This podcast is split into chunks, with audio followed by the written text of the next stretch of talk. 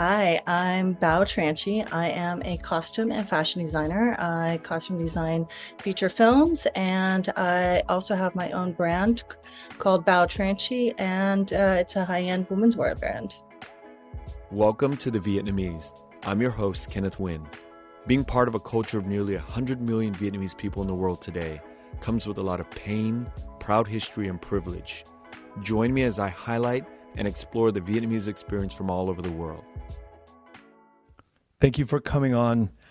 About what does it mean to be Vietnamese to you nowadays?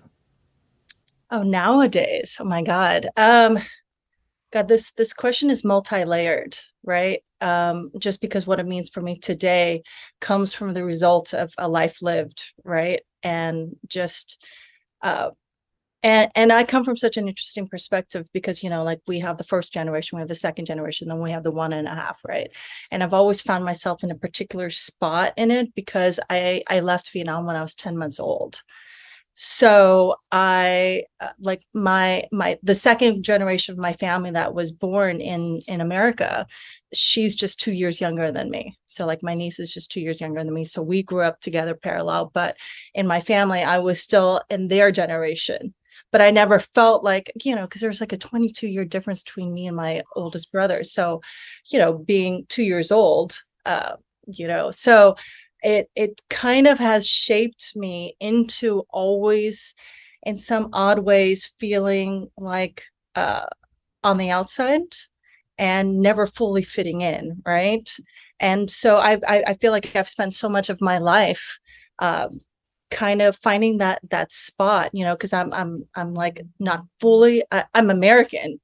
Like when I go to Vietnam, I'm very American. But then when uh, I'm in America, I'm not fully American as well. And um, you know, so it's it's it's it's like straddling that. And so, but I think in that way, it's it's how I've always approached everything. It's just outside of the box, trying harder, just try, just being a bit more like I've got to get people to see who I am and realize who I am, and I'm defining who I am. So, um, but what it means to be Vietnamese now, I mean, it's it's what an an incredible time to be Vietnamese, right? I feel like we are the next wave.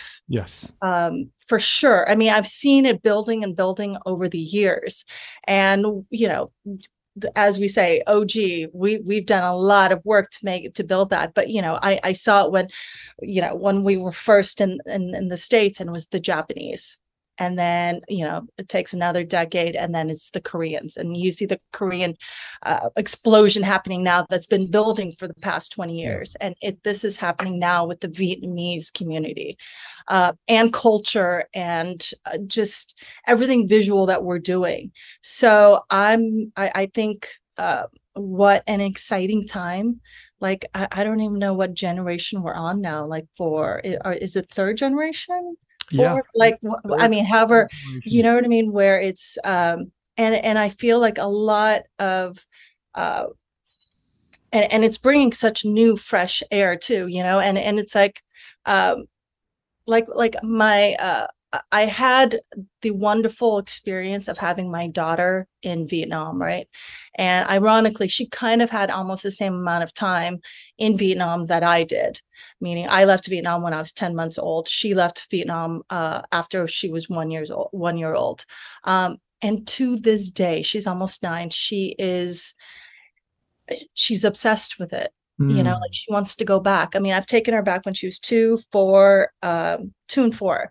Um, and, and it's kind of one of those things where it, it lingers in her. It, she, she wants to, to know more about it.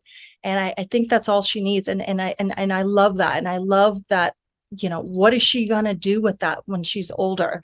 You know, I, I can't wait to take her back. I can't wait to take her, you know, that I, I was planning to take her uh, before COVID hit. And but it's just the new ideas and, and where will she go with it? And and Vietnam has changed. Like, it's just it's such a beautiful time of representation, you know, like like the amount of awareness to representation. We've never had this before. Awareness to diversity. I think we can do even better. I think uh, it's it's it's going down the the, the pecking order, um, and and I feel like uh, you know we are all doing our part for, for the Asian representation. What kind of barriers did you experience when you were first starting out, or did you not? Some people don't. Um, what, did you struggle at all, you know, in terms of, or were you always so good at what you did that it didn't matter? I mean, that's, uh, I, I guess never even thought about that, because I've never approached, uh, I, I've never seen, um, I guess, awards, accolades, or disappointments uh, from a racial standpoint. So it's never even been a part of my vernacular to ever blame it or to praise it. Does that make sense? Like yep. I said, um, um, you know, wh- when my when we first got into America, my my father made a very conscientious decision to not move us to Little Saigon. And, you know, after I, I remember we were doing a press for for Journey from the Fall, and one of the people had, my father was there, um, and they had asked him, well, why did you not want to join your Vietnamese community and go to Little Saigon? And his answer was very poignant. And it was because I wanted my children to create an identity outside of just being a part of a culture. Not that there's any, but he wanted us, you know, he had escaped, he had risked life, limb, everything to to bring us over here, and and he wanted us to create an identity, an individuality, you know. Um, so I guess I was never brave enough, not brave enough to. I never even. Um, but you know, now I mean, you know, there's definite. Uh, we we're still fighting. Uh, you know, like I, I see it in in certain industries where, um, you know, like you know, in costume, there's not many Asian costume designers. Remember when we had uh, uh, Hillary Clinton running for president, and everybody's just like, I just can't imagine her as president. And then that's because people have never seen a female president before. So it was just, well, that's not how presidents look, right? Right. So people go with what's familiar. It's kind of like, well, this is. Now, when you were growing up, and you were, you know, living um, with your parents, and you know, what were you What were you primed to do? What did you think that the future of your life would be? Um, well, I pretty much, I mean, you have kids. And um, I feel like kids are pretty much born who they are. We do our best uh, to to to kind of guide them and sure. all that, but uh, their personality is so innate. I knew from, I mean, I mean, I'll be honest, I knew... F- It was very like one of those moments. I was sitting at the foot of my mom's um, sewing machine in a sweatshop. Um, there's a hundred sewing machines whirling around. And, you know, we didn't, have, we're immigrants. We can't fucking afford daycare, yeah, yeah. babysitter, any of that. So I'm sitting with her. I'm like two years old. And I just knew. I just knew that this was going to be yeah. not become a sweatshop sewer, but just uh, the creation, the clothing. And then and then my father uh, was became a, a draftsman, like actually like drafted blueprints and everything like on a drafting table at home. And and I would draw with him. And, and it was just it was just one of those things. So I always was different. I was never I was I, I never had one of those. I'm going to go to school for accounting, I'm, I'm, you know, and then, or a pharmacist. I never, I never even for one second knew I was not going to not do something artistic. I've known from the get-go that I've, I, I, my threads are just woven from different mm. colors than, than the rest of my family and those around me. And I've pretty much been spending my, you know, my entire childhood, like, like weaving all of that together to make sense, to become the, the individual that is me now, you know, um, despite all of the obstacles, like, like family, um, you know, we're immigrants. We're not, we're not taught to, yeah. to dream. We're not taught to, I mean, now is different. I'm talking, you know, us. Yeah.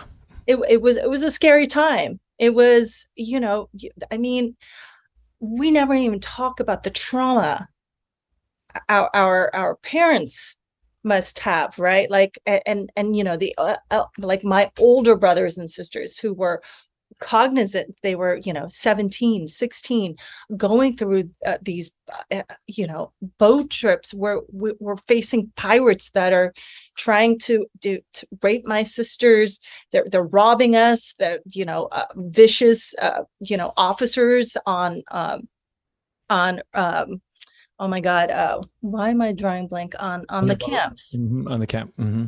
um and the refugee camps, you know, and just like just just so much trauma and and the starving and all of that, and and so, you know, I, I just know when they arrived, it's it's just kind of like put your head down and follow the rules and and just you know just you know it, it, don't it, it wasn't uh there was no license to, there was no, you know, like I think about the things I tell my daughter, and it's just like dream big, be big, like it's, it's your body, your rules, your imagination, your world, like everything, like just, just yeah. whatever you want to do. You, you know, I, know I, I wonder about that a lot. We talk, I talk to a lot of the guests uh, about that. Like, you know, they have no constraints because we give them no constraints. We're like, just go and fuck shit up. Just go out and tear it up. Right. But then I feel like, you know, because we were given so much constraints societally and culturally and, you know, on, on, on that level, we were like these trees and seedlings that just wanted to pop out of the concrete and just grow and grow fierce. But I feel like, um, you know, sometimes giving no constraint to our kids, I wonder what that experiment looks like in about, a, you know, two decades from now. Yeah, no, I mean, I can definitely agree with you because, I mean, I can cite uh, per- from personal relationships and stuff. I've seen that where the second generation um, kind of, um, I guess, because their parents were like, I don't want them to suffer like we did. So they gave them everything mm. and gave them an easy path. And then they didn't, they didn't have to fight, you know, and it's that fire, right? Yeah. What do what do they say about diamonds? Pressure makes diamonds, right? And it's like they were given no, and it's kind of like go to college, do what you want, and then they're kind of all like they have no direction because they didn't have to fight for their vision. Yes, and it's that fight that is is is the that most you... incredible thing. I, I remember telling my niece uh, when she was seventeen and going to to to my to my uh, school, Otis, uh, and I was just like, you're gonna face kids who have more money than you, who are more passionate than you, who are more driven than you, who have, and, and that's what you're going to have to fight against, you know? And it was kind of like, like, um, so, sometimes that, and, and when it's all we knew from the moment we were here was everybody has more than us. I mean, to this day, it's just like, it, it's that awareness, you know what I mean? So it's like, I feel like we've always had our boxing gloves on, right? Yeah. So yep. we just have to be scrappier. And, uh, and, and, and I do that when I, uh, you know, like when I costume design, it's, it's like, you have to think outside the box. And, and I find that too, you know, like with, uh, certain, um, like I, I almost think so outside of the box. It's it's almost like there there are no problems. There are just creative solutions, right? And and it's kind of like, and I remember when I was, I'm just like, I have to be crafty.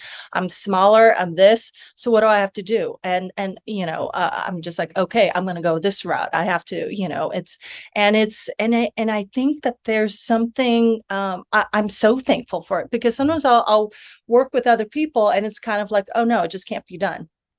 You oh know, well, I, you uh, know. I remember growing up, uh, friends of mine, like my white friends that I really looked up to, and I would tell them that, and I was, and they would say, "No, no, no, you don't get it. Like you, there, you're gonna one day recognize." And they were, these were older men that were fifteen years older that I was hanging out with. And they're like, "No, no, no, you're gonna get it. One day, you will appreciate the the the difference, the societal difference that you come from, and it won't be a weakness anymore. It'll be a." A, a some part of your armament, it, and you don't see it right now because you're still working out your your mind, but one day it will be, it'll come in handy. And it's so true. I mean, whatever the, these guys told me, it's like it comes, it, that that scrappiness, that resourcefulness, it's all paying off now because it's just, you know, we we do things differently. We think outside the box. Absolutely. And I think the word armament is like the perfect word for it because it is. It's it's our self-made armor, right? And it's just layers and layers. I've always I've always said, you know, um, like live a life so that when you meet your heroes, that they want to hear about your stories. Mm. You know, and so you have to offer something more than just uh, uh a, a, a, a, the average thought, the average way of living, the average way of doing things. You got to offer something unique and special for them to be like, hey, Bao, what do you think? And, and tell stories and, you know, and all of that kind of stuff. So it's, and it's, and, and how you do that, everyone's path is unique, right? So it's, um, yeah. Speaking of paths, uh, there's a few tracks in fashion like designers can take, sure. right? You could go sure. and have your own label. You can work for another a big corporation. You could do costume design. You can do so many things uh, coming out of Otis, a, a design school, fashion design school. But how do you know sort of where your main track lies? Like, how do you figure that out coming out from basically art school? Well, the interesting thing was, uh, as soon as I graduated, uh, Otis, I, I was offered two, two, two jobs, two big roads that would take me in. Um, and it was, uh, Ann Klein had flown me out to New York, and they were like, we want, I, I went over there. They were like, we want to hire you, this and that. And at the exact same time, um, uh, Ariane Phillips, who's a really big Hollywood costume designer, um, she was just like, oh my God, I want to work with you on uh, Queen of the Damned.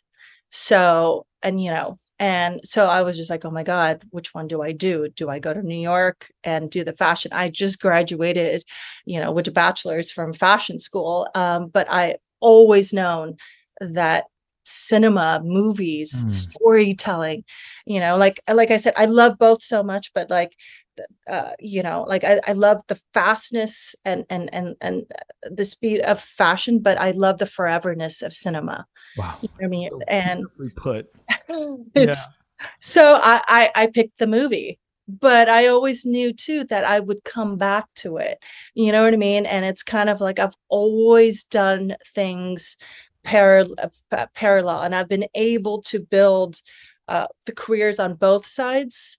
Um, simultaneously. I mean, you know, sometimes I wonder, you know, like what if I had just focused on one, but I can't ever wonder that. It's yeah. it's just what I have. And it's just like I've been able to accomplish on, on both ends. Um, and and that's just the path that that happened and the opportunities that kept on coming. Well, why do you think coming out of school, somebody gets offered two big deals like that? Like, what is it about the work that you did that you were offered that? Um, that I was unique and I was different. Um, like at my, uh, so like the fashion job, I can give a really good example of that. Um, so the, so Ann Klein had actually asked our department chair for fifteen, um, students that she thought would be great for them. They didn't like any of the ones she picked. She picked all the ones that did what you were supposed to do, uh, design what, you know, all the, and then, you know, they were all like, you know, like I said, um, they are the forever uh, behind the scenes uh, employees, they're employees.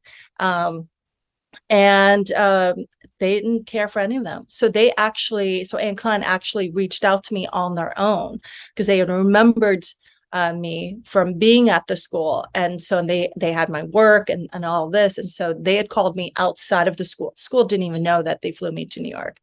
Um, and then with Ariane, so I had done a design project uh, for Mentor while I was at at Otis for my senior project, and my sketches were at the designer store, and so the costume designer came in and she's like, "Oh my God, like these are like the best sketches. Like I I I want her," and so she she. reached out to me on her own as well. So it's, and you know, and it was just producing work that was innate to me. So it was true to me. Um, and it was all these sketches I had done of, of like rock and roll designs. And, um, and so it was like a perfect fit with Queen of the Damned, you know, cause it was yeah. all like, just basically like rock and roll, like vampires basically. Right. And so it was just perfect timing and uh the uh, and exactly, you know, like I said, just just do just be different, have a different voice, um and, and I and I can't express that enough in terms of like the next generations and stuff, you know. It's um it's it's make your voice known, don't be scared of it, I mean, albeit, I get it. We all have to make money and we all have to feed ourselves and stuff. But but definitely, in order to get your voice heard, do that, do do that original thought. You know, there's so many designers that are struggling to to mobilize and break into their like their the upper ranks. So many paths to do that. But how did you break through? Um, you mean on? I mean, I would say one of the. One of the big breakthroughs, I would say, uh, was with J Lo.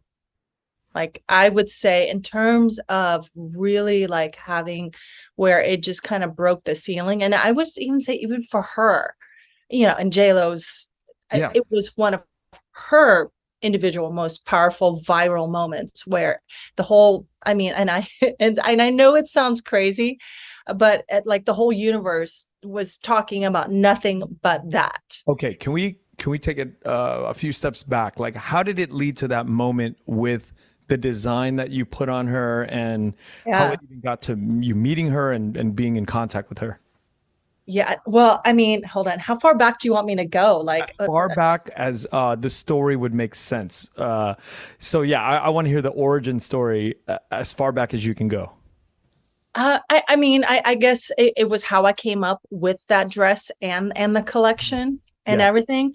If we really want to go back, was one of one of the biggest things that happened to me in my life that made me uh, change up everything. It, you know, we all have chapters, right? And so this was when um, my mom passed away, and after my mom passed away, I was really, really, uh, I was beyond. devastated that I lost my mom at such an early age. I didn't expect to lose her at such an early age, but that I never ever had a child, and I never would see the ancestral genetic, uh, you know, natural uh, dream of seeing my mom hold my child. And and that just destroyed me. And I was just like, oh my God, you know, like, and, you know, and that whole life balance thing, like, oh my God, like, you can't just pursue your career. You can't just do this. Like, there are bigger wow. things too.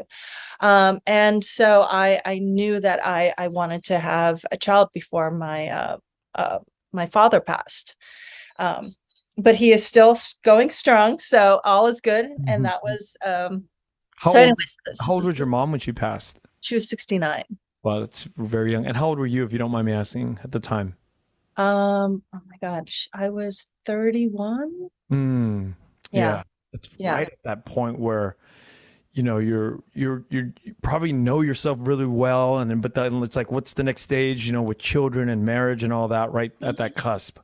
Yeah, and I mean, and in hindsight, I never could have had kids at any point before that.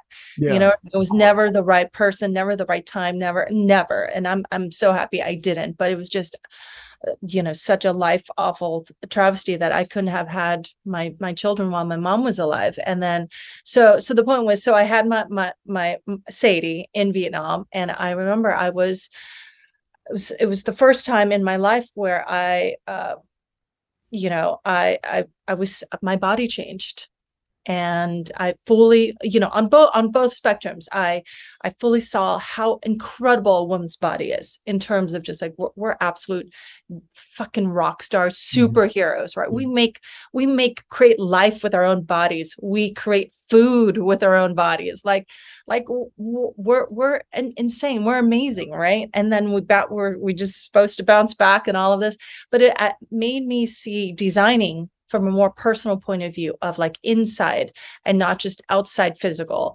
Um, and so then I remember I was in Vietnam, and I'm, I'm postpartum, I'm, I'm nursing a newborn, and I'm just all like, okay. Uh, and, you know, and I'm such an artist. I, I, I was getting jitters. They're like, oh my God, I need to get back in it. I need to get back in it.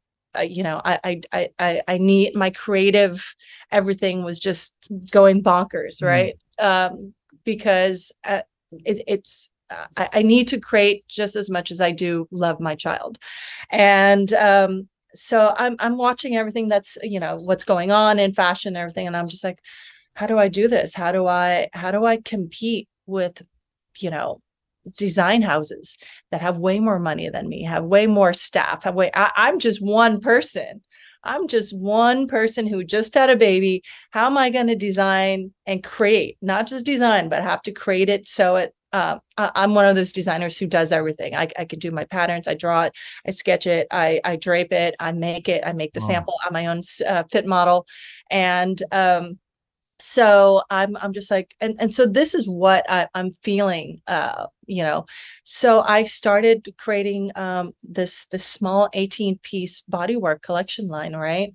And um, and and this is where I'm going to get to, where sometimes you don't realize, and we'll talk again about the fire, the the adversity, right? Like, so I, I'm, you know, I'm in Vietnam. I'm, I'm, I've been out of fashion, you know, and fashion's moving nonstop. It's kind of like one of those things where you can easily feel like, oh my God, like I, I'm, I'm left out of it, right? Because it's seasonal to seasonal and it moves so fast.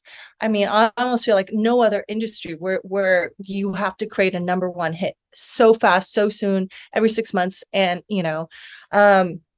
So, so I start creating it, and, um, and it's all about the body, and it's all about creatively carving it out, you know, and, uh, I was just like, I'm just going to use one fabric and see what I can do with it. Right. And, uh, and instead of, you know, lots of times, you know, designers, they'll be like, oh, I'll use this one hundred fifty dollars beaded fabric, and then, you know, all these other fabrics and all this. I was just like, no, I'm going to simplify it down to fucking integrity of the fucking design, and and how well do I know the female body, right? And so I did it. I I uh, came back and I brought it to my. Um, I have a uh, P R firm, that agency, and they they rep me, um, and so they put it in their line and everything. And then so the first hit was, and I remember it's it's and um, I remember my. Um, My P R guy was just like, oh my God, I've never had a response like this. And so the first thing that hit was, it was predominantly featured in Taylor Swift's Bad Blood music video. Wow. Right? Which was, which was great. And, and, and a big deal. Like, I think I, it was on Selena, it was on Soraya. I, who, who was, there was one more, um, it was, uh, it was on, it was on all these major, uh, you know, lead girls in it, which was great. But then, um, Uh, you know, and and then start getting all these other press hits and stuff, but none of that compared to what happened when J Lo wore it. So I had gotten word that she had gotten my um, her stylist had gotten my lookbook, and she loved it, and it was um, and she was thinking about, she wanted to wear that one of the dresses for her birthday that was coming up, and. Um, And um, I was just like, uh, but you know, you never know. I mean, you have to understand, J Lo is the biggest celebrity in the fucking universe. She gets Versace sending her free gowns, you know, like two million dollar gowns. Just like, how do you compete, right? And like I said, so. And and I remember uh, it, it was kind of like, well, you know, if if she wears it. Uh, you have to agree that you won't let anyone else wear your designs. And I was just like, I can't agree to that. Right. Like it's, it's like, I'm, uh, you know, I have to support myself. Right. Like it's, and, and so I, I didn't know what she was going to do. So I was just like, um, so her birthday comes, and it literally fucking blew the top off the universe. Like, it went so fucking viral. It started with Kim Kardashian tweeting it. But it was. No agreements or anything at that point. She just yeah. wears it. She just wears it. And and and the thing is with with her, you don't know if she's going to wear it or not, because she could change her mind. She can, you know. Yeah. And at that point you said, no, I, I'm not agreeing to this. I, I, yeah. I, I told my P R that I was just like, I can't agree to that. I want to, but I have to make a living. Right. Yeah. It's just like, I mean, because uh, you you can't feed yourself off of a, a, a, a press piece, right? It's, you know, you need sales, you need orders, you need things fr- from the press piece. And so, and, you know, and I was just uh, like, uh, and I remember her birthday came, and, and, you know, um, during the day she was doing all these outings. So the paparazzi is like, so I'm on my social media, and, you know, she's, she's doing birthday brunches and all this kind of stuff. I'm like, no, no. So you, you never know. And then suddenly at nighttime, and, and it just literally, like literally exploded. And it was insane. Um, like I said, Kim Kardashian tweeted it immediately. It was just like, oh my God, like, can this woman be any more insane? And, and then it just went like wildfire, and it's literally covered on every news outlet, everywhere. Everyone knows the dress. Um, she kept the dress. It's in her, like, you know, wardrobe. of of of her hits, and it's it's just one of those iconic moments that like you can never plan for, you know, like anytime where you're just like, oh my god, this is gonna break the internet, and it doesn't. Like you can't you can't force it. It it just happened. And and so and it, it was incredible. And so then immediately, like overnight, and like literally it was the first time where I'm like, suddenly my phone is just going nonstop of just people following me, just like it's my screen is just lit up the entire time. I was just like, and you know, in hindsight, I'm just like, I didn't even know what was happening. You don't know what's happening till it's happening. And and you know, and nobody knew that just couple months, less than a year before she wore it, I was, I mean, I, I didn't leave Vietnam until uh, November of twenty, uh, of twenty fourteen, and she wore it in July of twenty fifteen. So it was. Well, it's, that's almost like overnight, right? Yeah. I mean, and I mean, really, and it was just a brand new collection, and it was just like, this is what I'm going to do. And I had taken the time off to have my child, which everyone always says is a career killer and this and that, right? Like, like, and that's the thing. And, and, and that's the thing about living. Once you start really, you know, and, and that, and, and when I say living, I mean like uh, getting older, the, the process, the experience. You got to make time for the things that matter too. Yeah. Everything matters. It's, it's the whole Uh, component of everything that makes up your life. You can't just be like, you know, if if we were to follow what society makes us believe, n- none of us would have, uh, you know, uh, those deep things that we that actually matter when we're on our deathbeds. You know, yes, our career matters, and that is so important. It's critical to me. If I if I'm not like, I value so much of my worth by what I create. But if I didn't have my girls, if I didn't stop, like if I believe society, I mean, you know, and. Uh, And, and became a career widow and, and just sacrificed myself for that. Like, I mean, it's not worth it. I mean, you know, you have kids. It makes it so much richer. The soup is so much richer. It's just, mm-hmm. it's, it's simmering, it's going, it's living, you know, and in the end, it's like, and, and especially when, you know, especially in this age of social media, and, and you can d- definitely feel so easily bummed out because you're like seeing everyone's highlight reel, right? While you're you're living the behind the scenes, right? And you're just like, oh my god, everyone's highlight reel is so fucking amazing. Everyone's in a ring light and everyone's all like luminescent, like everyone's like killing it. But it's it's it's you you have to take a breath and realize, just do the work and do what's important to you, yeah. and live the life that is precious to you, and it will all add up, you know. And, um, and, and, and I think also, I think people want to be around that light too, you know, and you don't want to become, I don't know, I guess with anything, it's that balance. I mean, it's so, it's so hard as an artist, you, you know, finding that eternal balance of, of, of creative to work, to life, to personal, to love, to friendship, to family. Like, how do you balance all of that? We, uh, We struggle, we struggle, and the, in the struggle, the beauty comes out. But without the struggle, you know, there's really no payoff to any of it. So I think doing the struggle every day and, and really just putting our nose to the grind is, you know, ultimately it pays off. I think it pays off big time. Now, once this J Lo dress took off, how long did it take to basically change the trajectory of whatever you were doing in your life? Oh my God, it was uh, it was so, so tough. I mean, it took, I mean, and I will say it literally took me a full year to complete orders for, for oh, that I got from yeah. this, just because I was not equipped to do so. You know what I mean? I never, uh, before this, I had done more, I would say, really like one-offs and, and custom and very extravagant things that would take me three weeks to make, you know, really, really special things. Um, but that's also how I, I created a voice in the industry, was creating those unique things yeah. and getting that, that creative thing. And so this was the first time where I'm like, oh my God. And so this is a whole other facet of fashion that I had to learn, which was just like, um, like, how do I do it so I could actually sell more than a, you know, I can't be sitting here sewing it one by one at a time, right? How do I get other people to make it? I've never done this before. So it was like wow. a whole massive lesson. And mass production. at this mass production. But it's still custom though, right? It still is custom because, I mean, the dress is is so complicated. I mean, most people, I mean, I, I've had, most people wouldn't even want to take it on. And the amount that they wanted for it was just, I couldn't even make money off of it. You know, and you have to realize like that, that, that t-shirt you're wearing, you know, it, it costs them a dollar to make mass production wise, right? Like, and they can sell it for, but like people were wanting like hundreds to make it. And I was just like, I can't afford that. And it's just because my technique that I had created in this bodywear line, nobody had ever done before.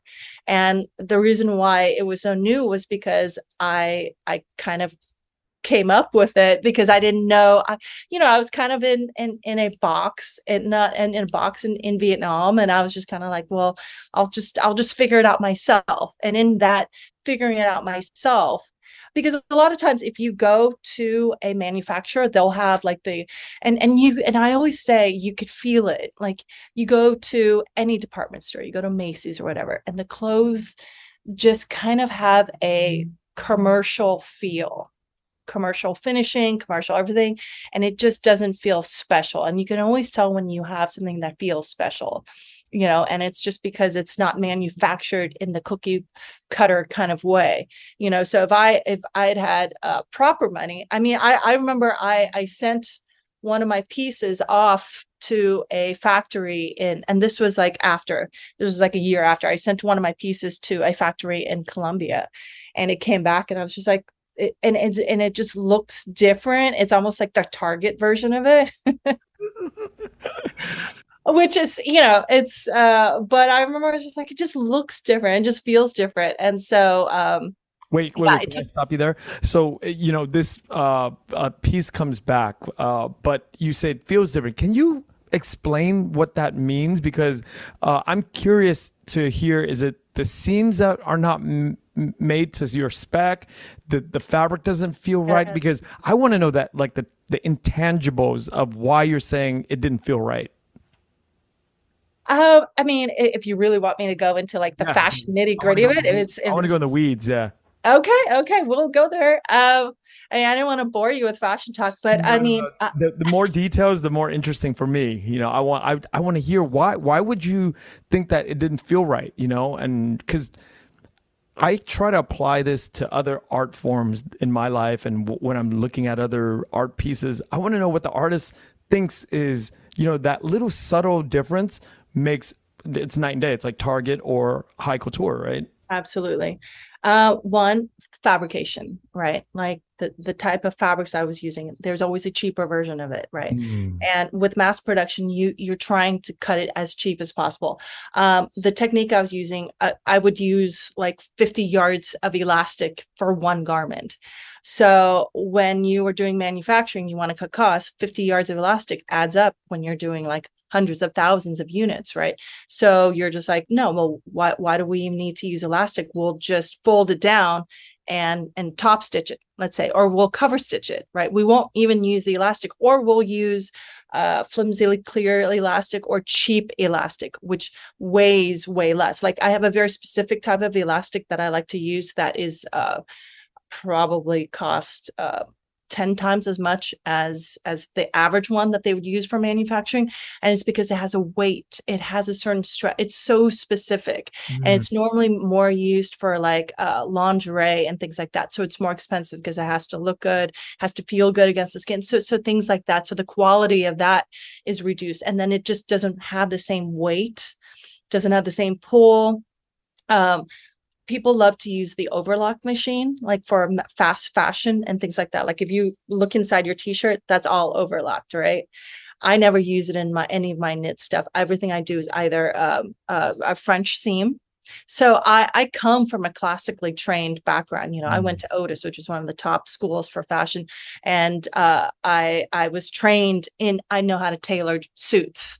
You know, I know how to do ball gowns. I, I know I, I love old couture like techniques. So I took that to a, I took all those techniques that I love to a medium that normally doesn't get that sort of love and attention, you know, which is like more kind of uh, like bodysuits and, and sexy. And, you know, you know, the simplistic thing of is, is just calling it lingerie, but it wasn't because I wanted it to be wearable, but just like endlessly uh, uh, edgy, yet sexy. Yeah, it, and it's this fine line, you know, that I, I was, I was, I was trying to create where um, it, it's just a, a timeless piece that you'll have that constantly makes you feel edgy, fucking cool, and and you'll have it forever. So it's like an heirloom, edgy fucking piece. Yeah. Um, so yeah, so I, I took all those techniques and I and I put them into into my garments. Um, okay, we'll, we'll go more into the weeds now. I grew up in the garment business because I. Oh, you did? I did. I was the, what you mentioned earlier about sitting next to my mom's sewing machine. I know how to overlock. I know exactly how to describe this overlock right now. We're going to get into it because um, overlock, and I want to know why you think or why it is that overlock is cheap. And overlock, to describe it to people who are just listening, um, there's multiple threads, right? There's multiple yes. thread lines. And so when you see overlocking, it's just like this fast way. It has a blade that cuts the excess fabric yes. off. Right? And then it does the blade, the, the, uh, the, um, the stitching, the stitching. Yeah. And it's, it's sort of, it, it there's multiple uh, threads that cover this edge, right? Yes. But why is that? Cons- and I, you know, I, I hear what you're saying, but I want to know, why is that cheaper than, you said, the French hems? The French seam, the because French seam. It requires French- twice as much time. So you have to imagine, just in manufacturing, you could overlock it, you fucking run it through, it's right. done, right? So with French seaming, you have to sew it once, and then you got to flip it around, and then you got to like mm. sew it again. So, and then a lot of times with, sometimes my French seams, I'll have them uh, top stitch too, so it lays flat. Um, so you're talking about two to three times the amount of time. So we, everything breaks down into numbers, right? So it's kind of uh, like you could do it once or you could do it twice. So twice is going to take twice as long. And so then that just keeps on adding up. And for me, visually, like when you wash a garment that has the overlock threads, it'll start, it'll start coming apart. It starts looking, and you can see it. And and if you have any fine garment, you will see that all the seams are hidden. It should look that way. And that was the school of, of thought that I was coming from, where I love looking into a garment and it's just as beautiful on the inside as it is on the outside. Like if I took off this, if I took this off right now, you wouldn't see any of the seams. Mm. Like you'd be like, where did you hide it? You know what I mean? Oh. And it's just like, so if I don't have, so a lot of times I'll, I'll and I'll also line uh, things just so then I can sandwich the seams on the inside. A lot of people in straight manufacturing, they won't do that because it's kind of like, like I said, it's adding another step. You know what I mean? You can just overlock that. They won't, instead of having two layers, um, they will just do one layer. Right. And so, cause I, I was doing all these things with like mesh over a, a piece of lining because I liked how the mesh created a texture, created a new texture versus just using the lining. But but many people who were knocking me off would just use the lining fabric. So it's all these things adds up. You know what we were saying? It's just like every little stitch makes a difference. Oh, so fascinating. I'm, I'm just so fascinated to hear it because, um, you know, I, I can imagine the French um, hems are, are more comfortable to to kind of when it sits in your body, right? Because yeah. the overlock threads are just like kind of like there's like, you know, it, it just feels uneven, right? And, yeah, no. And then, you know, you have inconsistencies with yeah. manufacturing and pe- and people's machines. Sometimes it gets too tight. Sometimes it gets too loose. Sometimes it's, you know, there's what I call, if you, you can tell too, if you go to a store really cheap, manufacturing, what they try to do to get it done super cheap and fast is they may they they uh loosen the threads so that it's as wide as possible. So the finer it is, like it starts with, think about like a, a you know, if, if it's really fine, uh it takes up more thread. So like I said, everything to do with manufacturing comes down to numbers. And it's kind of like, so if you, you make it too, too, you know, too close together, you're going to be wasting more money on thread. And so they'll just make it really wide. You can sometimes even see the fabric underneath, which isn't cute to me. And so it was, it's, it's just a visual thing of, of, uh, how do you keep on elevating it? And like I was saying, like, uh, it's, you can feel it. And, and I, and, you know, and I make things that are very sexy, and it makes all the difference, because all, all of my clients, I mean, like I, I have one of my favorite clients, and she was just like, you know, I took your dress to uh, my dry cleaner, um, to my tailor to, to refit it for me after COVID. And he was just like, oh my God, it's so well made. Mm. You know, I, you know, the only other person he said this about was like her Tom Ford dress. Right. And, and it's just like for something sexy. And that makes all the difference, because when you're dressing super sexy and you're doing cutouts and you're doing things that are exposed, uh, you want the person who's wearing it to feel expensive. And a person feels expensive when something just fits different, when something just goes on different, when it is finished different, and they know it's expensive, you know, and, and you just feel it. And, and it makes people act different, wear it different. And, and they don't, you know, I, I mean, I've, I've, I've had many fast fashion companies knock me off. And so I bought the pieces because I wanted to see their construction. I've I've decided to. I'm going to start making some uh, some videos of it and start posting them on as reels on my on my brand cool. page. Yeah, yeah. I, I want to dissect it for people.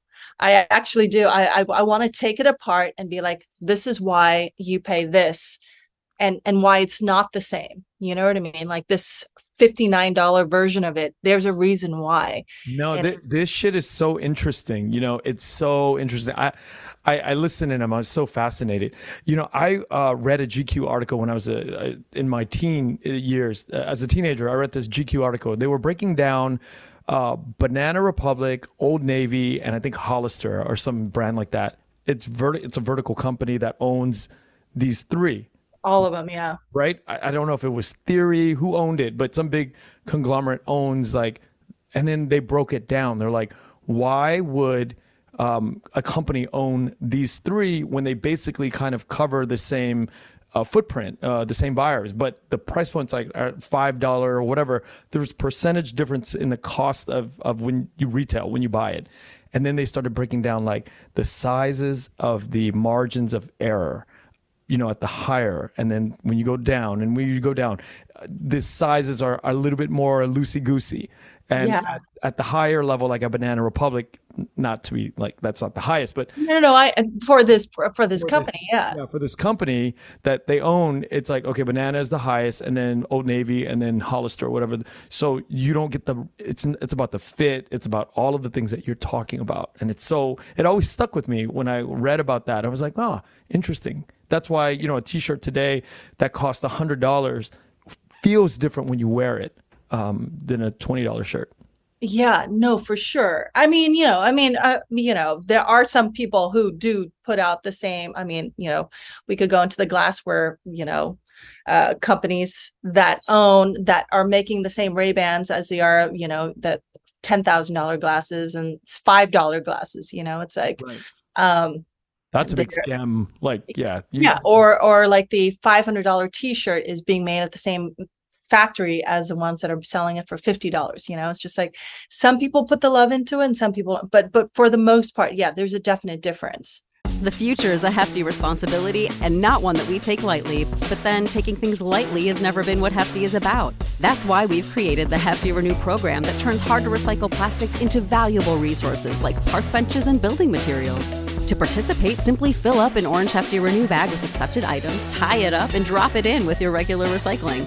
That's it. It's that easy. It's time to rethink recycling with Renew. Particular valued resources may vary by geography. More info available at hefty renew dot com. Now, I want to bring it back to our culture, to the Vietnamese culture, because it's there's some pertinence here for me. Like when I think about like the quality of all of these details, like the Italians, when they made food or when they made fashion or films, they their ability to go and drill down to the details were, and I grew up always like kind of like, nah, you know, Vietnamese culture, we don't have those things. And but if we think about this, we were so busy surviving war-torn, a war-torn situation. And we just didn't have what it, at the time, the luxury to really pay attention to, to the, the seam lines and to the fabrics. And to, we were just like busy surviving. And now today we have artists like you and so many other people in the film and music business that are now given this opportunity to really infuse uh, high quality craftsmanship And it's so, you know, it's, it's so delightful to get to to talk to you about these processes that are detail oriented, and we know why things are so elevated at your level now. Yeah, no, and I love the details. The details makes all the difference. Yeah. You know what I mean? Yeah, I, I've talked about this on, on on the podcast so many times where you go, I go into a home. I used to, again, my parents were into sewing, and so we did curtains and garments at, you know, one one point or another, we were doing that. You go into a home and we would hang the curtains, and I started to pay attention to the paint lines. If they were like really well done paint lines and the walls were smooth and just crisp edge, you knew that the that the owners were very difficult and they were just very detail oriented. It's all about the paint lines. Yeah, no, and, I love that. Yeah, and if you go into oh homes God. where, you know, the paint lines are a little crooked, a little loosey-goosey, you know, they were going to give you an easier time. It'd be a lot easier to to deal with. And, you know, I always paid attention to that because it was like, you know, if you go into a brand new home and they got blue tape, you know, up against the thing, that they're telling their painter, hey, we're moving in, you need to fix this before we move in. So as drapery installers like me, for, for so many years of my life, going in to see blue tape was like a red flag. We're like, okay, guys, we, we have to like be very careful going into this job. Yeah, one hundred percent. Um, let me tell you a great story. Uh, I mean, it's, it's just like where, um, I love when I, uh, you know, I love when my fashion and my costume get to uh, marry each other, intersect, and I get to use the expertise of both for something, you know. So like when I started prepping for Beer Run, um, so uh, it was, you know, we were doing Chickie Donahue's character. Can I start talking about it? Yes, please. Yes, yes, yes. Um, so I knew, I knew from the get-go, you know, and just breaking down the script and stuff, that the he, the, the one outfit, and it's true to, to the true story, Chickie Donahue, you know, wore the same exact outfit his entire time. Right. And so he never changed. And, and so I knew that this outfit was going to be the most important, and, and, you know, um, and we had to get it perfect. So, you know, it takes place in nineteen sixty-seven, and so the denim that he wore at that, that he wore these specific jeans, right? And you know, the fit from nineteen sixty-seven is different, and and trying to find a vintage pair of jeans at any of the costume houses or any of the vintage stores, it's like a, a fucking needle in a haystack. And that it fits Zach's size perfect. Yeah. But not just that, we we need multiples. It's not like I could just find one, and and it had to be a very specific color because Chickie's was a very specific powder blue. So I was just like, we we have to make it. Like we we have to we have to find we have to make it. But I knew that I wanted it to be exactly uh, the fit had to be from the period. Um, but the wash and the denim, obviously, of course, because we're making it, was going to be from now, but we had to do it so that it looked like nineteen sixty-seven and be authentic to it. Right. And so I was lucky enough to find, I mean, I scoured everywhere. I was lucky enough to find one pair of vintage jeans from nineteen sixties um, that I was just like, okay, this, this looks like it will be like the good fit for Zach. So I, mm-hmm. I fitted on Zach. And did it come from the same brand? No, it, it's a it's a one-off, one pair. Um, I mean, I don't even think Chickie remembers what brand it was that he wore, and we're not supposed to use brands over there. but but it was it was more like the silhouette, the cut, like how does it, you know, it it has to look like it's authentic to Chickie's uh, wardrobe. And so I uh, I found this, I fit it on Zach, and you know, I was just like, I took all the notes. I was just like, okay, it needs to have this and this in order for it to uh, look more off that, you know, fit Zach better and everything. And so um, using my fashion connections, I called one of my good friends who works in denim. And I was just like, I'm working on this, on, on this movie. Um, do you know anyone who, who, who knows denim? I need to make these jeans for Zach. Right. And so she connected me with, uh, the actual Levi's textile denim provider for Levi's in based in Bangkok. Right. So he's based in Bangkok. He has one of the biggest denim mills, and he actually, you know, currently uh, right now is providing denim for Levi's in Asia. So I was just like, yes. So I, I, I wrote to him immediately, and I was just like, hey, you know, I'm Bao, I'm working on this movie. Will you work with me to make wow. these custom denim? And not just that, I, I need to make like thirty additional pairs for Zach. I need to make it for his, also his stunt double. And, and so he was, uh, you know, as soon as, you know, I started talking with, so Amarin is, is the owner and C E O of, of Atlantic Mills. And he was just like, yes, I will work with you on this. And he was super excited about it. And, but mind you, he's just all like, but hey, just to let you know, Thailand is going through a major surge right now. We're supposed to be prepping in Thailand. And I mean, this was when we were all like, oh my God, how are we going to do this? And he was just like, my factories needs to get closed down. Like pretty much it was twenty every single day. It was like twenty-five thousand cases today, twenty-six thousand cases today. And, and, you know, quarantines, curfews, everything was happening in Thailand. And I was just like, how is this all going to happen? And, um, And he was just like, well, if we are out of quarantine, um, when when you get here, I, I will meet with you. Right. And so when I got there, I had to go into quarantine in um, for two weeks and stuff. And so I I, I went through it and he and, and in the process, he's just like, oh, my God, I know this amazing guy, uh, this Japanese guy who's based out of Thailand, who would love to go, go on this project with us. And he's he's like the denim guy. Right. So he will actually make it for you. And and wash it at our wash house. So it's like we're like this little trio. And this is what I mean by like, I'm always thinking outside the box. You know, anyone else could just be like, well, we'll just dub in these vintage pair of jeans, right? But I was just like, no, I need to get fucking Chickie Donahue's exact jeans. So if I can't find the vintage, I'll make the vintage. And that's where my fashion experience comes in, where I get to actually, you know, if we can't find it, we can make it. And, and, you wow. know, with technology and everything. And so between the three of us, we were able to come up with the first prototype, which is like, I mean, if you found it at, at a costume house and it was, you know, labeled nineteen sixty-seven, you'd be like, yeah, of course it is. It was washed. It was aged. It was everything. It was perfection. Why um, do you need thirty pairs?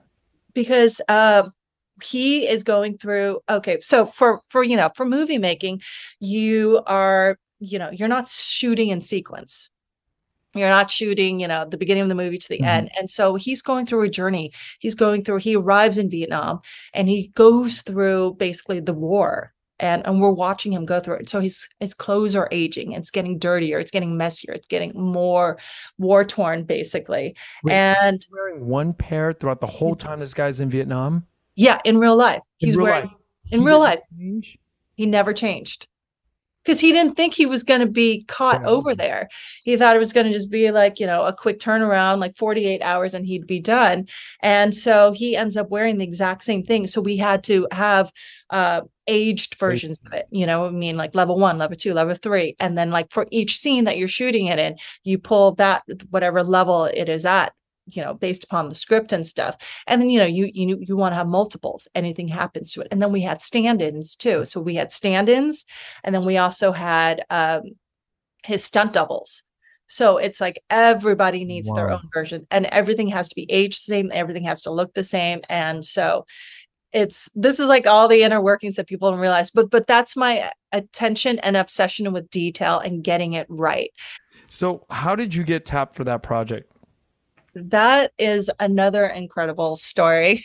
All right. First of all, let's talk about uh, The Greatest Beer Run is a movie starring Zach Efron. And was it shot in Vietnam? Crowe. Say again? Russell Crowe. Russell Crowe. And big, Bill Murray. And Bill Murray. Three, three big stars in Hollywood. Was it shot in Vietnam? I know the backdrop is Vietnam, but was it shot in Vietnam? No, no. Vietnam would never allow for this movie to be shot over there. I mean, it would have been amazing. And not only that, Vietnam was shut down. This mm. was, this was prime. I mean, I remember I thought I could prep. I remember when I uh, took on, agreed to take on the movie, I was just like, okay, great. Like for Vietnam scenes for, you know, I can get stuff uh, made over there or pull from there or buy from there and super authentic. And then, you know, I had my assistant over there already tapped and like ready. And then he, I remember I would talk to him and he's just like, I don't know. He was just like, we're, we're now, this was at the point where they were shutting people, locking people inside their homes. Yeah. Do you remember this? Yes, I do. Where, I mean, Vietnam is like fierce, where they literally locked people inside. They don't give a fuck. Yeah, no fucks given for no sure. Given, yeah. People talk about freedoms here. I'm just like, mm-mm. You did not grow up in a communist country, bitches. It's like a whole nother level of freedom, right? So, how so did you yeah, get the top for the project. Oh, this one, this is an incredible, and this is what I mean. It's kind of just like uh, being the exact right person with the exact right skills, you know. And I and I even uh, uh, here. I'll, I'll go back. So I had, uh, and I think it was just like, um, so I, I get a phone call. It was the, it was the day where I, I dropped my daughter. And I remember it was very clear. I dropped my daughter off to her first day, my second daughter story. Um, I took her to her daycare, and I remember I, while I'm driving on the way back, I, I get this message. Right. And, uh, and it was from Kyu-Quyen.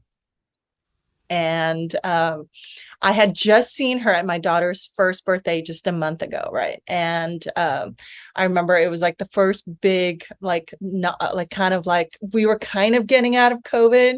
So I was potentially creating a COVID spreader. Nobody got COVID from my event, but it was my daughter's first birthday. She was born during COVID. I was just like, you know what? And I remember, and then like I said, like just just do it if you can. I was just like, I want to to, to make it a big deal for her. She's she's been in hiding her entire life. Like, let's make it.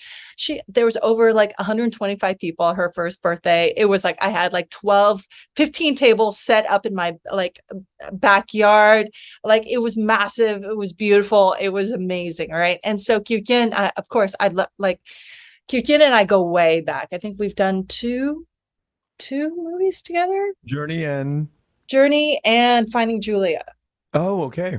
W- which which is another fascinating one, but um, but anyways, um, yeah. So we had done that together, and then uh, so so we're very close. It's kind of like I I, I love her so yeah. much. She's, I mean, beyond beautiful and just inside outside. Like I love Kyu-Quyen.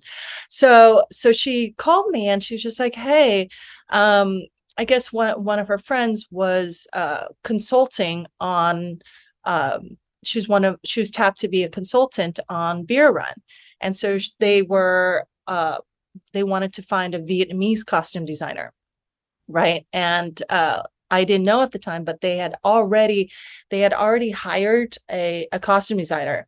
And um, this person um, is, you know, Hollywood veteran. She's done over, you know, she's been in the industry for over thirty something years. She's, uh, you know, I can name her the movies she's done, like just veteran, right? Anyways, um, she had signed on and she had done, uh, and and she quit the movie, and and it was because it got too hard. It was like it was too complicated. It was. You know, uh, and this is what I mean about that fire and that scrappiness. I'm just like, yeah, do do a movie in Thailand during a COVID like lockdown. Fuck yeah, let's do it, right? Uh, like the more challenges, the better. And and you know, and for her, she's just like, I don't need to do this. I don't need to make it so hard. Like, how do I? Because the production was like, you're gonna have to make everything in, in Thailand. You know, and but how do you make everything in Thailand? We had over forty-five hundred extras total for the movie, right? And we're making everything. Uh, and you have to think like for military, and everybody has different size shoes, right? We have to make shoes. So it's not like you could just go to, there's no costume houses in Thailand, like how we have, and even out here, you know, like it's not like here where you're like, oh, I want like, you know, a thousand military uniforms, you know, it's just like, we had to make everything. And so, and, and how do you make it? You have to have a pattern. You have to start from scratch. You have to source the fabric. You wow. have to have fittings. You have to make sure it's, per- I mean, like, you don't, I mean, uh, it's all, I mean, I, I, I can, I can tell you a gazillion stories about making every aspect of every part of it, you know, and even just like the military uniforms, we're not even talking about our leads. We had over like seventy-five principals, you know, like all throughout the movie. It just, it's, it's a lot. It's not like it was just, you know, Zach and Russell and, you know, like it's, you know, it wasn't like a small Uh, uh, cast. It was a massive cast with massive amounts of background, and everything had to be custom. So it's just like, who wants to take that on, right? Yeah, and when you're, COVID. You're a veteran. You're you need you're comfortable. You find yes, something. yeah. You, you get comfortable, and um, and and and so she didn't want, and which opened up the door for them to think outside of the box. Wow. And, um, actually, and, you know, and this is where it's a beautiful thing about Pete, where he actually really valued the authenticity of it, you know, and I feel like that's the thing. As much as Hollywood likes to talk about like diversity and representation and this and that, at the, at, at the end of the day, who are they hiring for key head positions? Yeah. Yeah. You, and I'm talking about. You you throw out names so casually. Let's talk about Pete. Pete, we're, we're referring to as Pete Farrelly here. You're like, oh, Pete. You know, no, let, let's let the audience know. This is Pete Farrelly, who directed Dumb and Dumber, Shallow How, Something About Mary. I mean, the list, the hits go on. Well, uh, I mean, let's not, the Green Book, which he won the Oscar for, Oscar for Best for, yeah. Picture. Yeah, yeah. So, and this is his follow-up to his Oscar win. So it was, you know, big problem. No big deal. Yeah, like, but Peter. What is it? You're like, no, you just threw it out casually. I'm like, no, no, let's stop the put the brakes here. We gotta like let me break it down and let people know how important this actual this project was. Very, it's a big project, Peter Farrelly. It's, yeah, yeah. Oh my God, like yeah, it's it's massive. It's major. You know what I mean? And um, and like I said, uh, in, in the beginning, like when you meet your heroes, like live a life so that they want to hear what you have to say, right? Like I could have just come off as a total hack, right? Um, and you know, he's not just going to hire me just because I'm Vietnamese. It's just yeah. like, I got to have the chops and, and actually be able to back it up. And the beautiful thing was, I remember uh, after I talked, so, so anyway, so the point was, so Kyu-Quyen had told the, the consultant, I'm sorry, I'm like, so, so that, uh, so anyway, so she quit. And so at this point, she's already, uh, I think already a month has already passed by in terms of prep, like the production designer's already in Thailand prepping. And so already a month of prep is lost. And it's like the schedule is set. So it's not like they're like, oh, well, we can rewind time because you lost a month of prep. It's like, no, like, so in addition to COVID, making everything during this time, it's like you get a month less of prep. So it's just like, um, and so anyway, so, so they're like, uh, I gave your name. Uh, Kyu-Quyen was just like, I gave your name, and there's a producer, his name's Andrew Moscato. He's going to call you. And, and so uh, this is Andrew's baby. So Andrew was the one. And, and, you know, if you, you researched like Greatest Beer Run Ever, he had done the original documentary in twenty fifteen mm-hmm. about Chickie Donahue, which pretty much uh, exploded into where we are today with Zach and Russell and Pete and, and everybody. And, and the movie's having its premiere at Toronto Film Festival in in two weeks, right? So he was the one who gave birth to it. He was the one who recognized in Chickie an incredible story and made, uh, I think it's like a fifteen minute documentary about it. And it just kept on growing from there. And so Andrew was the one who called me and was just like, hey, um, you know, introduced himself. And so I got on the phone with Andrew, and it was like, and it's just one of those things where it was immediately familiar. I was just like, oh my God, like we were, it was uh, no nerves, no anything. I was just like, you know, like when you know that you are the right person, and that um and I told uh, Pete this when, when I was talking to him. I was just like, not to be super cheesy, but I used the line from from Taken that Liam Neeson used, which was I not I, I'm totally gonna paraphrase it wrong, but it was kind of like, I've honed a very particular set of skills my entire life that makes me basically the perfect person for this job for you. So it's just like, you can find people with more credits on I M D B, you know, I'm sure you could find a veteran who's done fifty more films, but they won't have had the experience and the personal connection and the uh, just the chops and the and the and the cultural know-how, and just this is this is my blood, you know what I mean? Like this is this is my ring, like this is my arena. I know it. Uh, I'm working in Thailand, working in Asia, like all of this, uh, just the yeah. story. I was just like, this is me. Like it's. It couldn't be a better fit. And so when I, so, so then Andrew was just like, I'm, I'm going to get you on the phone with, uh, first he got me on the phone with, uh, the line producer. And then he got me on the phone with Pete, uh, Zoom, both of them were Zoom calls. And I remember, uh, you know, and it's one of those things where you're just like, oh my God, I'm about to meet with Pete Farrelly. Like how, how, you know, um, and it was the most incredible, like warming, I'm so relaxed. It felt like I've known, I, I was just like, I, I've known his, his spirit, you know, his energy for way longer than this. And it was just so easy. It was so fantastically easy to talk to him. And it was so uh, natural. You know, there was nothing that had to be, I didn't, you know, I'm not even pondering about what to say. Everything is just naturally, like, it's it's just me being intrinsically who I am, intrinsically telling my story, intrinsically telling him my vision and what I wanted to do. And, you know, I was telling him about other Vietnam movies and what I thought of them. And it was just like, we were two, you know, friends who were just yeah. chatting. chatting about the movie instead of, you know, like, it wasn't a, an interview. It didn't feel feel like that. And then after the end of it, he was just like, my God, you're perfect. Congratulations. Can you go through some basic stages of that process?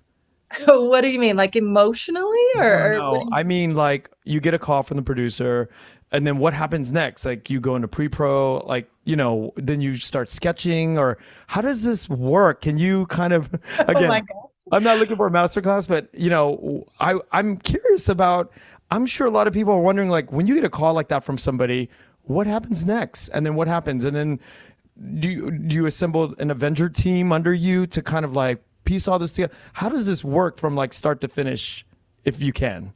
Uh, oh my God. I mean, this is a major, just, this is a masterclass. Well, Kenneth, you could just give me just sort of like chapter titles, chapter titles. That's all I want to hear. Okay, like from start to finish, like like what do you do? How do you how do you, yeah, yeah, how chapter do you titles, design like, a, a major feature like this? Yeah, yeah, like what? Okay, so you get a call and you're like, okay, cool. Uh, you talk with the line producer, which is he's asking you for a budget, right? Uh, they're trying to figure yeah, that and out. And mind you, the line producer like produced all of the Mission Impossible movies, so like no big deal. Just yeah, like... see, I, I I want to expose the audience to sort of like the inner workings of like how that works. And again, not a masterclass or not anything detailed, but like, you know, week by week, what happens? You know, you get this and you have to submit like a, a detailed budget, a line budget, line items for them to know. And then you have to tell them about what team and what what's your vision. Like, how does this work? And then how many weeks of shooting did you do? And basically, it happened real fast, right? Because like we were already behind. So basically, as soon as uh, you know, after I talked to Pete, and it was just like it's a, it was it was a go. Then of course I had to do, you know, you have to get your deal approved, and you have to get all that before you can even go on. And then as soon as that was done, it was literally like, hey, um, Zach is going to be in L A for literally um, a six hour layover. Can you do a fitting with him in three days?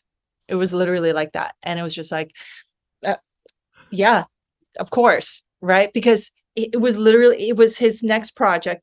It was his project that he was going to do before Beer Run. So he had a layover in L A X and he wanted to do his fitting. And this was the only time that I was going to see him before he was going to be on set, um, just like a week before we were shooting. So because he's our most important, I, I needed to get him, you know, so yeah. done um, and approved right away.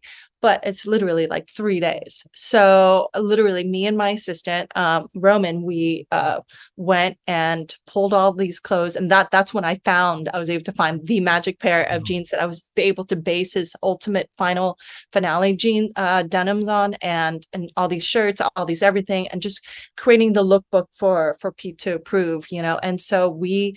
Um, put it all together and we met up with Zach, and it was, uh, you know, I, you know, you never know when you're meeting with like major stars yeah. and this and that, right? Like you never know. And he might be tired. He's traveling. It's a layover. Oh my God. It ended up being like an L A X. What is it? Go to L A X to meet with him. Yeah. Well, they, they have these uh, luxury suites. Uh, these private suites, um, and it's for celebrities and stuff to rest in between their layovers and stuff. And so we we agreed to meet there, and it was like it was like the same thing, like with Andrew and with Pete, wow. where it was just we hit it off immediately, and um, it ended up being like two hour fitting, and not because, but it was just like Zach was so so giving and so so great. Mm-hmm. Like I was saying, he was he was so excited too, and he was just like usually told what to wear, and. Uh, You know, when he walked in, I had the music playing because, you know, from the script and stuff, you know, it, it, it you know, um, Brian, Pete and uh, Brian, uh, Brian Curry, Pete Jones are the screenwriters for, for the script alongside Pete Farrelly. So, um, um, so they had put inserted in all the music that they wanted. And so I was playing it. The details that you put into the fitting. Yes. It's like you're playing the music of the movie. Yes. While you're fitting him. So, so I, he walked in and I was just like, uh, I wanted him to vibe into Chickie and be Chickie, you know? And so it created a mood and it broke the ice right away instead of it, you know, being, you know, as they say, you could hear a pin drop. Nobody wants that in a fitting, right? Like you want it to, like what we're doing is creative. Like he's embodying another character. So it was literally, we, we, we were so excited, but even down to the underwear and the socks, like we had, you know, and this is a great thing with, uh, you know, having it based on a character that is still alive. Like Chickie Donahue is still alive, kicking and amazing. Mm. Like he is, I mean, he is a storyteller for days. I, I finally got to meet him in New Jersey. And, and also, um, I, you know, so I would, uh, you know, uh email Andrew Moscato, who was the liaison with Chickie, and I'd just be like, so what kind of socks did he wear, what kind of underwear did he wear? And me me and Zach would have these conversations about like how important it was that, you know, even down to that, like inhabiting the character, because it makes you walk differently, you know, and, and nobody ever thinks about it, but if if if you were to suddenly be given someone else's cool underwear style, especially from nineteen sixty-seven, you would definitely stand up or sit down way different. Right?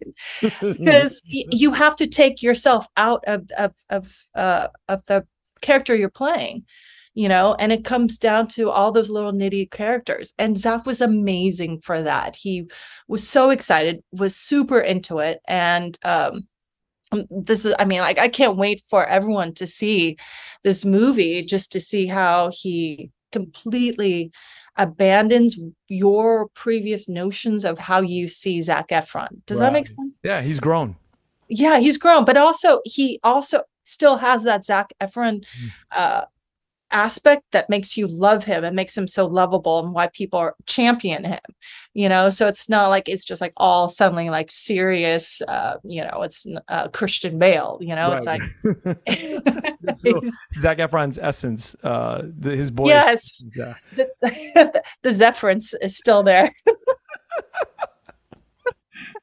Oh, so, as we said, exactly. So you you you go through fitting him, and then and was, yeah, and it was uh, great. And and then of course, like I said, you have to do the breakdown of the script. Um, so not just Zach's character, but there, like I said, we we have like seventy-five. Um, and you have to worry about everybody's ev- details, everybody's look, everybody. How much time did you have from the minute you got the call till principal photography, uh, camera start rolling? I'm actually looking at my phone to actually remember. Um, I mean, and here's the thing. I didn't, okay, because of, and here's the other added thing.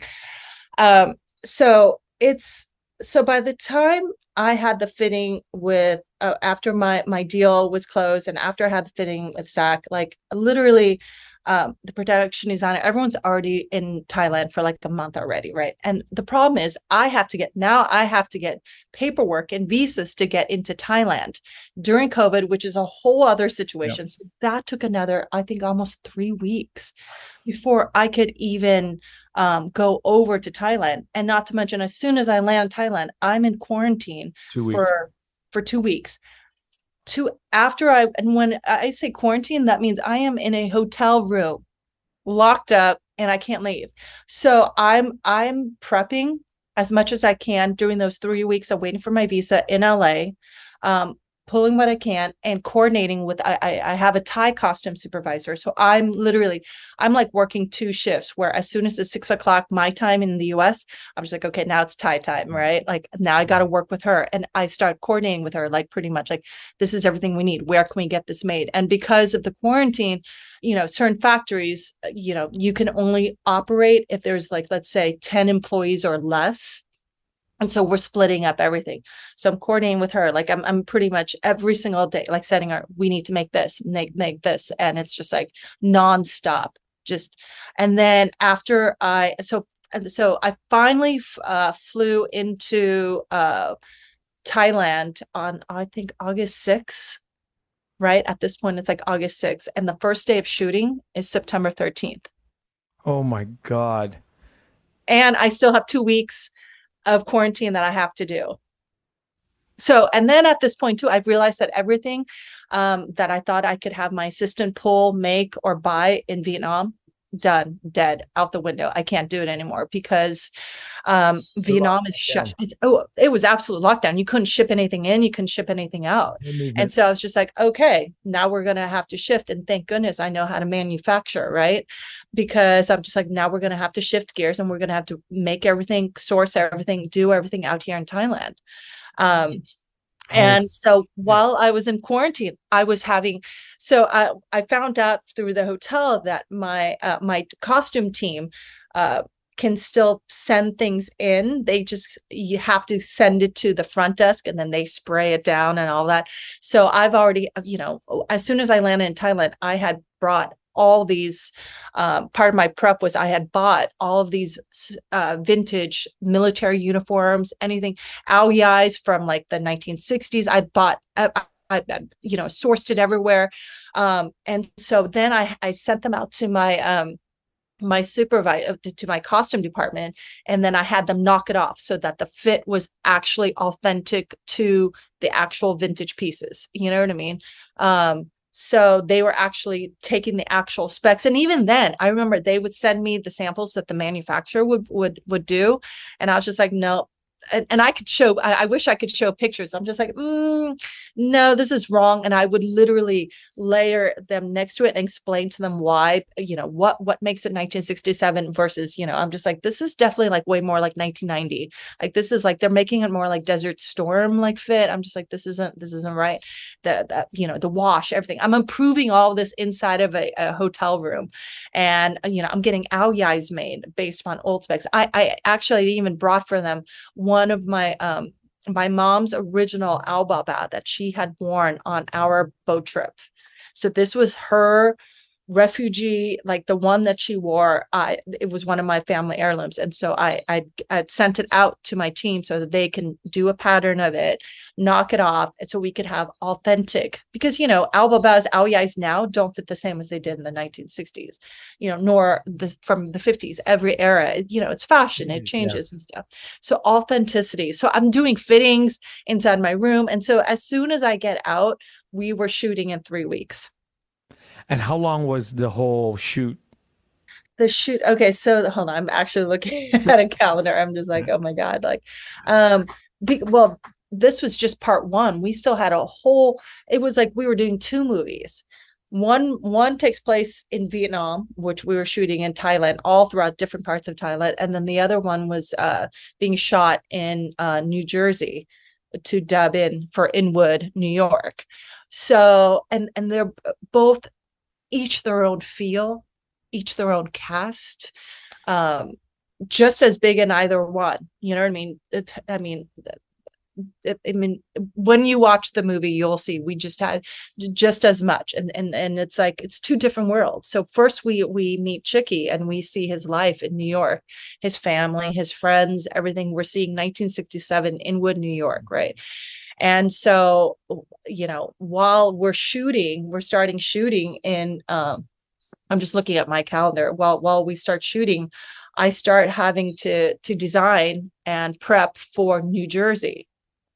So it's, it's, it's, it's intense. It's, and we have hundreds and hundreds of, of, you know, background in New Jersey as well, too, as well as all these like major principal, like cast as well, besides Chickie, you know, Zach and, and all of that. And so um, I had an A C D in L A, and that's assistant costume designer, uh, while I was shooting in Thailand, mm-hmm. start, you know, I was sending her all, all of, all of the looks like this, you know, this is Christina, this is Noodle, this is Red, this is these, these are the characters, um, go for these looks. And then she would pull them from the costume houses and then like send them to me, and, and, and I would approve them. And you know what I mean? It was just nonstop. I mean, and we're, and you know, all these little in- intricacies too, that, you know, we have protest scenes where there are nuns, but they are very specific nuns, you know, from the nineteen sixties, from a certain order. And then, you know, we had policemen, we had like, it was just so many details to it too.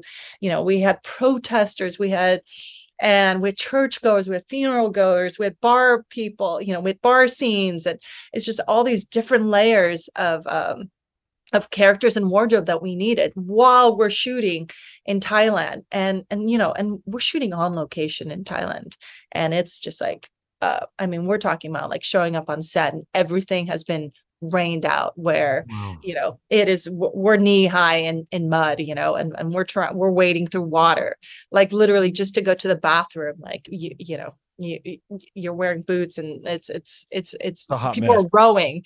It's, it's crazy. So it's all these, I mean, the making of it is just as, um, it, it, it's, it's pretty incredible. And, and when was the last day that they finished, uh, when they wrapped? Um, the, uh, the last day, hold on, hold on. Let me, let me, so we all flew into, okay. So we shot from September thirteenth until, uh, October, I think twenty-fifth in Thailand. Right. Mm-hmm. But then I think the first day of shoot for New Jersey was November first. Wow. So this is a, a good few months. Yeah. And then we shot in New Jersey for, I think like three and a half weeks. So after that. Mentally, during this whole time, getting, you know, bombarded with a gazillion details, how, how is your mental health? Uh, because I mean, probably missing your daughters, and you know, life is just in in, in a constant, per, uh, perpetual state of imbalance. How do you deal with that? Um, I mean, I think this is. Uh, I mean, my whole life is as. been like this, right? So it's not like I've been having this like cush life where it's it's it's always it's always like this, that. Yeah, and every single time I do a project, I'm obsessed. I become obsessed with it, and my family knows this. And and it's kind of like that's all I see. I inhabit it. I I breathe it. I live it. I'm obsessed you, with you it. Thrive. You thrive in that environment, then. Yeah, I love it. Um, I love, and this is why for me, I love location shoots because um. you don't get the distractions of your regular life, you know. And when I say regular life, of course, if my daughter isn't feeling well, of course I'm going to be concerned. But like that's, it's it's it's a great, uh, you know. And, and this is why technology is amazing. I got to still, I knew the big picture of what we were creating, and I knew the big picture for my girls. And uh, you know, like I said, like, and I think, you know, like our, our parents throwing us on a boat. If our parents can throw our, our the, you know, us on a boat in the middle of the night, we can do a fucking movie. Right? I mean, and what a fucking honor and joy to do a movie versus like, so, you know, we got small problems. All right. So um, this is all be behind the camera, but are there opportunities or, or uh, have you been in front of the camera? What do you mean? Yes. Wait. Um, yeah, I, I actually just wrapped. Can we talk about this or not? Yeah, we can talk about it. I just won't name it. Okay. Okay. Cool. We're teasing it out. Yeah. So this is another fun thing that is going to be coming out, um, probably very like the beginning of twenty twenty-three. Um, they're editing it right now. We wrapped, we just wrapped on it. And, um, so I am actually going to be starring in, um, A, a new series for a big network that streams in every country except for Russia and China and maybe North Korea. I don't know, but who knows? Who knows what North Korea is up to these days? But uh, yeah, so it it's uh, it's it's massive and it's major, and I'm in. Um, How exciting! Is is this your first time in front of the camera? No, it's not. I mean, but but for this extent, where I'm, I'm, um, you know, in terms of like the the show and how how much I'm in it. Yeah. Uh, like I said, I I can't reveal too much about it, so I will be kind of evasive about. But I'm I'm in it. Uh, I'm in it um a, a lot, and so this is the most in terms of like a continuous.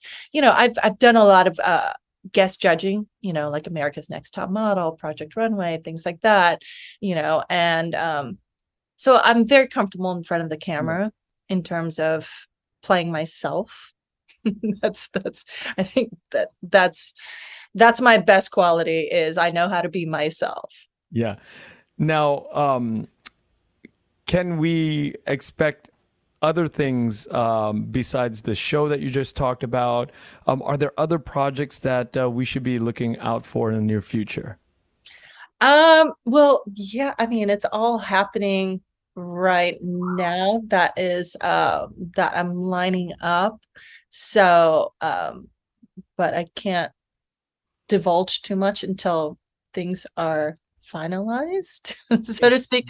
But yeah, for sure. No, I'm always, I'm always cooking up, and it's, and it's such actually such an extraordinary time in my life of, um, of, of just, I've, you know, I, you know, you, you go through major chapters in your life, and I feel like I'm in the next big chapter yeah. of my life. I can feel that energy from you. Oh, can you? Yeah. No, it, it's like I, everything's I, just aligning. Yeah. And I'm, uh, and I'm just, uh, I mean, obviously, of course, you know, a major life things happened and shifted. Um, and I'm in a totally different place than I was a year ago. Um, but it's all, it's all happening, you know, and, um, but it's all good. And it's all, and I feel, I feel like a different person. I feel, and then that's the thing. There's no endpoint to what we do. There's, you know, there's no like, yes, I, I've done all, all I needed to do. No, it goes on. Yeah, there's no and, arrival. Right. Yeah. And, and it keeps on growing. And, and it's like, and I always say too, it's about sustaining it. It's not, and, and, and in sustaining it too, you have to be organic with the process too. You can't just be so stoic and so stiff with, with what, ha, ha, with, uh, how you do it and what route you do it. You know what I mean? It's just like the easiest way for life to like sh- to show you a wrench is to think, you know, how it's going to happen, you know? And it's like, it doesn't. And, and you, um, so I'm at the new chapter, and I'm like actually really, really excited. Um, so a lot of stuff is happening, and, and the more, uh, I'm, I'm, I'm blossoming, the more it's happening. This idea of representation, because we talked about that before and we kind of went back and forth, you know, it, this is a new time for that. You know, we are given this opportunity.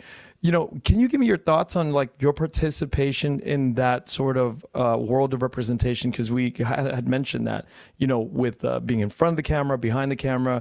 Do you have any final thoughts on like, you know, what the rest of Asian Americans, you know, what in, what can we, what kind of words of encouragement Um, can you give us that, you know, that, you know, going forward in the future?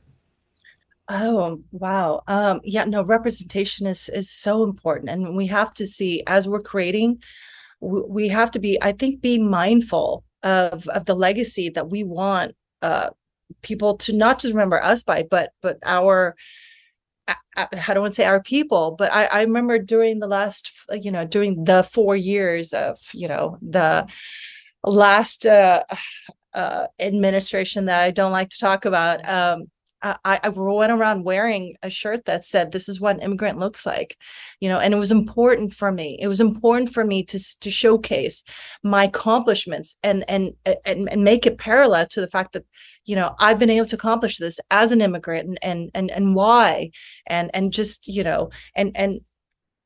just dispel like awful, you know, stereotypes, and um, and also breaking ceilings of of positions that people should have based on race or things like that. You know, when I was on the show, the one for that's coming out, I, it, it was a big platform for me. It was just like, this is who I am. I, I'm representing not just being a woman, a mother, but I'm also a refugee and an immigrant. You know, it's just like, and you know, and I, you know, I, I. I am who I am, and I, I've accomplished what I have. I dress how I do, and I'm all these things, you know what I mean? And it's just like, you can't peg me, but it's just like, I, I when you see me, you you see that I'm all of these things. And I, and I want us, uh, you know, culturally to, to do that, for people to recognize us, not just because there's a, oh, for diversity or because we're Asian, but because of who, what we're doing. And then that is the extra bonus.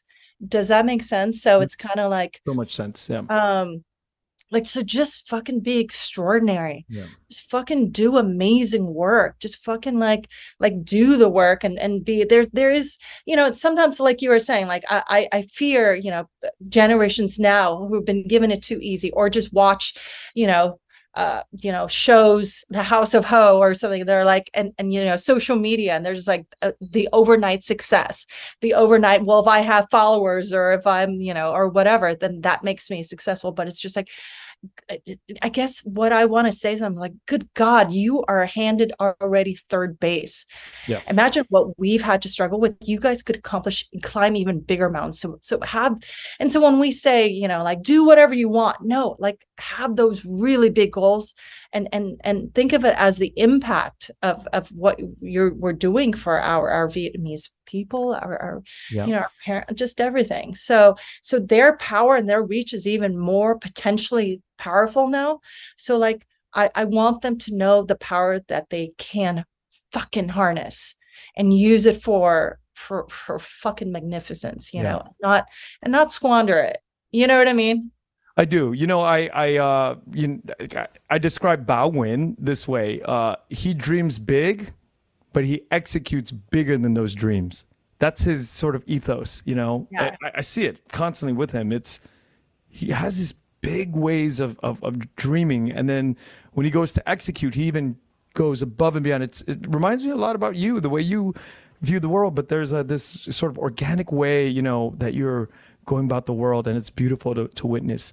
Thank you so much. Oh my God, thank you so much, Kenneth, and thank you so much for doing this and just spreading, you know, the awareness and the and just giving us that platform for our voices. Thank you. My pleasure. Thank you. Absolutely. Thank you for listening to The Vietnamese with Kenneth Nguyen. The Vietnamese is produced by Brittany Tran. Special thanks to Jane Nguyen, Catherine Nguyen, Tina Pham, Sydney Jamie, and Christo Trinh. Please find us on Instagram, Facebook, and TikTok at The Vietnamese Podcast. You can also find us on YouTube, where you can subscribe, like, and comment. Please rate and give us a review wherever you find our podcast. Thanks again for listening.